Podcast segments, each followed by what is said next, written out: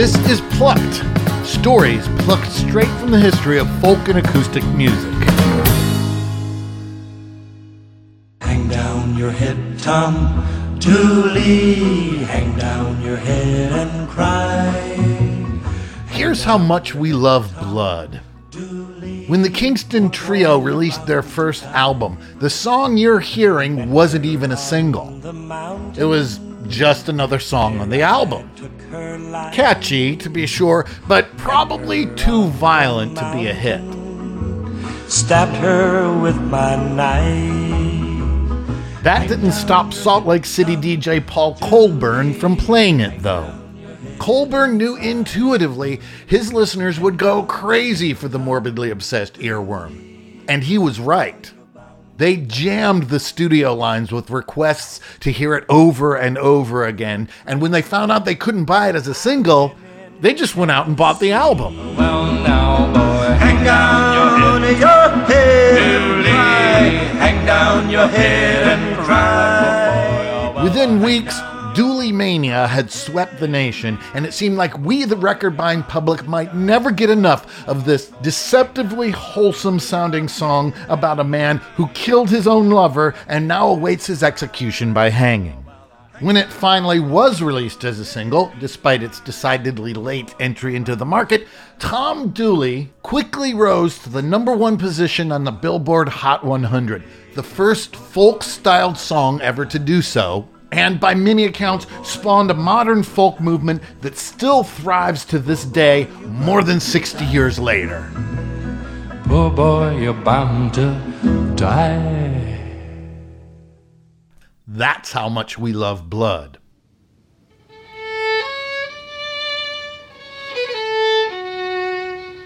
The song is based on the real life story of a young Civil War veteran named Tom Dooley spelled D U L A, but pronounced Dooley in the vernacular of Appalachian English.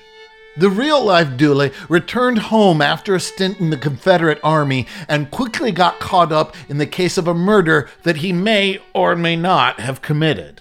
The facts of the case have been twisted and obscured by a century and a half of wild speculations, pointed folk songs, and even a Hollywood movie that grossly misrepresented Dooley as a romantic cowboy with a heart of gold. Laura, listen to me. I risked my life to come here and get you. And just for one reason because I love you. But of course, the truth is never quite as simple as any of those things make it out to be. I'm Bobby Waller and this is the real life story of Tom Dooley.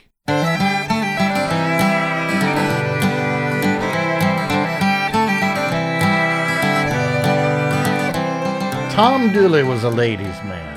A lifetime in Wilkes County, North Carolina hadn't given him much money to bandy about, so he learned early on that if he aimed to get what he wanted out of life, it was going to take charm.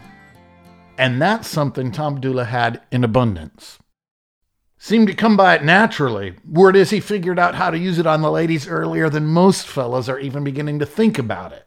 He got caught in the act with a girl in Elkville named Annie Foster when she was only 14, and get this, he was only 12. Her mama, Lottie, walked in and caught them both right there in the girl's bed. That's the kind of nerve Tom had. But to be fair, I guess you'd have to say it's the kind of nerve Annie had too. And so Mama Lottie must have been relieved when her wild daughter Annie married James Melton just two years later. Age 16 was high time for an Elkville girl to be getting married, and James was as good a choice for a husband as any. He was five years older than Annie, not exactly well off, but running a farm and decidedly more stable than it looked like that Dooley kid would ever be. More the kind of guy mothers tend to want for their daughters. But of course, you can want all you like. If somebody's got the fire in them, it's going to take more than a wedding band to put it out. Word is, when Tom came back from the war, he and Annie rekindled that fire. And that's when things started going wrong. Let's start with the facts of the case. And before we go any further, I'd be remiss if I didn't mention that there aren't many things in this case you can call a bona fide fact. There's lots of conjecture, plenty of rumor and speculation, but fairly little you can point to and say, yep, that definitely happened. Here's one, though.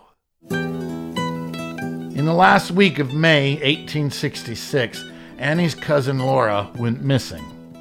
Authorities later found her body stabbed in the heart and folded up into a shallow grave. Nobody in Wilkes County could remember anything quite so cold blooded in their lifetime. The news spread like wildfire, kicking the local gossip mills into overdrive. That poor girl bled to death with a heart and crumpled up like an old duffel bag in a ditch. Who could do such a thing? And why? And are we going to sit back and let such violence go unpunished? Mystery was a hard thing for the people of Wilkes County to take, and so without any decisive evidence about who killed Laura Foster or why they did it, the people of Wilkes County created one inviolable certainty for themselves. Somebody was going to have to pay for this.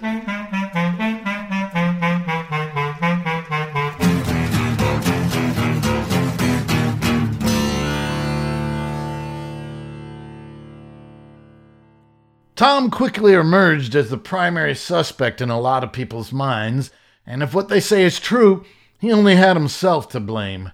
Charmers are talkers, after all, and apparently Tom had been talking up a storm about how much he wanted to do in Laura Foster. He was also shockingly blunt about why he wanted to kill her. Laura, he seems to have told everybody, is the one who gave him syphilis. And here's where the story gets really sordid. A local doctor by the name of George Carter later testified during the murder trial that he had treated both Tom and Annie for syphilis. That's right, I said Annie, the one Tom had been romancing since she was 14 and he was only 12. Not Laura, the dead girl who was Annie's cousin. So, how did Laura end up getting involved in this long term affair between Tom and Annie? No one knows for certain, but the story is that Tom had been philandering with both women. He picked up the disease from Laura, or at least that's what he seems to have believed, and passed it on to Annie. And once you know what syphilis actually does to a person, you can easily see why Tom's mind might very well have turned to murder. The pock, as they called it, usually starts with a single laceration wherever the infection entered the body, most likely the genitals. From there, it can lead to rashes on the palms of your hands, or the bottoms of your feet, or in your mouth, or open sores all over your entire body, or giant lumps that disfigure your face until you barely look human anymore. In the end, it might attack your heart, your brain, or your central nervous system, contorting your every movement and maybe driving you stock raving mad before, at long last, it kills you. And the treatment for it wasn't much better. Dr. Carter prescribed both Annie and Tom a concoction called Blue Mass that was one third mercury. It was typically reserved only for serious diseases like syphilis because mercury itself can cause kidney dysfunction, loss of hair and teeth, poor coordination, anxiety, memory loss, and bouts of uncontrollable crying and laughter. In the end, blue mass, like the disease it was intended to treat, can drive you certifiably insane before it slowly and painfully kills you. Either way, Tom was screwed. Here was this working class playboy who had nothing in the world but good looks, southern charm, and a flair for the fiddle, all of which he was possibly going to lose. Tom was pissed, and he wanted everybody to know. In short, the sheriff's office didn't have to look particularly hard to find a motive for Tom to kill Laura. If the rumors about Tom's loose lips are true, he practically handed it to him on a silver platter. About the only thing Tom had going for him is that he had apparently been fairly even handed in the application of his charm. It wasn't just for the ladies, it was for everybody. He was always laughing, always having a good time, and because of that, a number of folks in Wilkes County found him simply too affable to be a killer. They say the murderer was one of Tom's relatives or one of Laura's relatives, but more often than not, they say it was Annie. Word is, Annie and Laura hadn't been getting along too well. The syphilis was getting harder and harder for Annie to hide from her husband, and with her marriage, her home, and her health all on the brink of destruction, Annie's obsessive mind fixated on Laura as the supposed source of the disease and wouldn't rest until that bitch cousin of hers was six feet under. In another version of the story, Annie was jealous because after having secretly devoted 10 years of her sexual prime to Tom, he went and proposed to Laura. Cousin Laura, the town slut. Did he really think she could be faithful to him for the rest of her life? And even if she could, what makes her think she deserves him? I'm the one who taught Tom how to be a man, not her. I had him first, and I'll die a thousand deaths in hell before I let her be his last.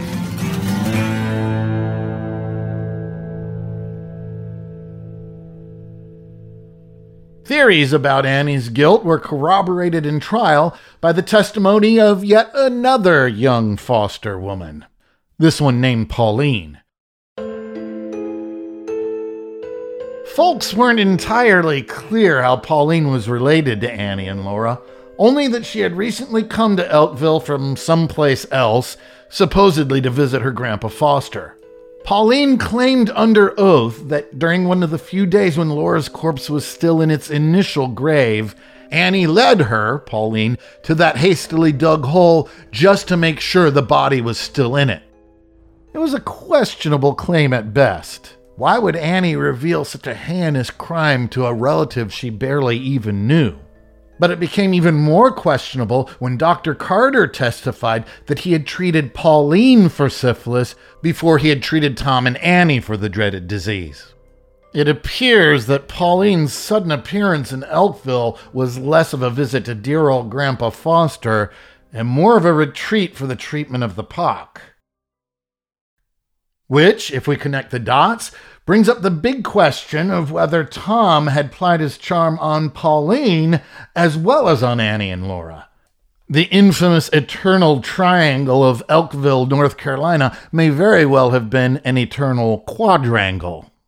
Which then raises the question of whether Laura Foster died for a medical crime she never even committed. It looks like Pauline may have been the bearer of syphilis to Wilkes County and with the rumors that Pauline had been intimate with several men in and around Elkville, there's no telling how many people may have been involved in this backwoods drama.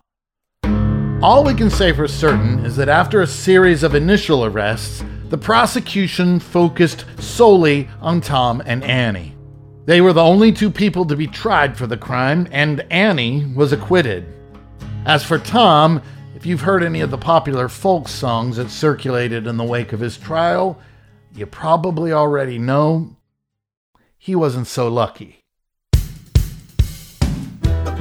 At first, his chances looked good. The case was now drawing national publicity, and former North Carolina Governor Zebulon Vance stepped up to be Tom's pro bono attorney. Vance knew a highly visible win for a disadvantaged veteran would be good for his own political career, and so he jumped in full force.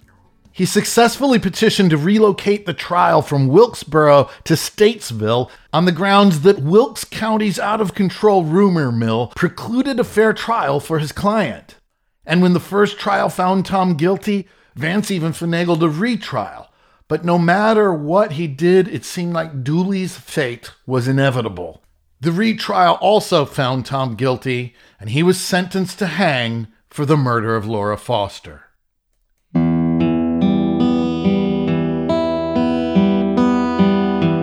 And that brings us up to the setting of the popular Kingston Trio song, the eve of Tom's execution, a jail cell in Statesville, North Carolina, where Tom waits to be hanged.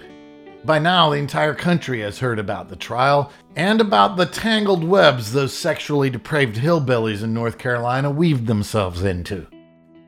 So hang down your head, Tom, because despite what you may have heard about the way justice works in this newly reunited country, Sometimes circumstantial evidence really is enough to make a man swing.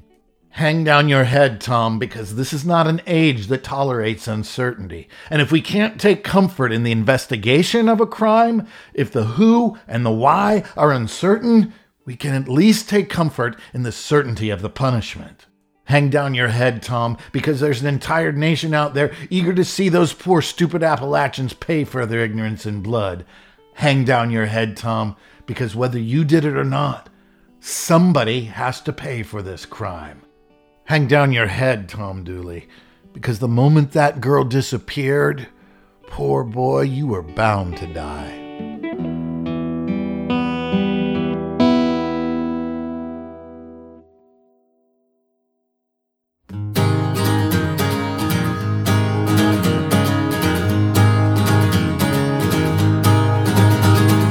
Thanks for listening to Plucked. Stories plucked straight from the history of folk and acoustic music.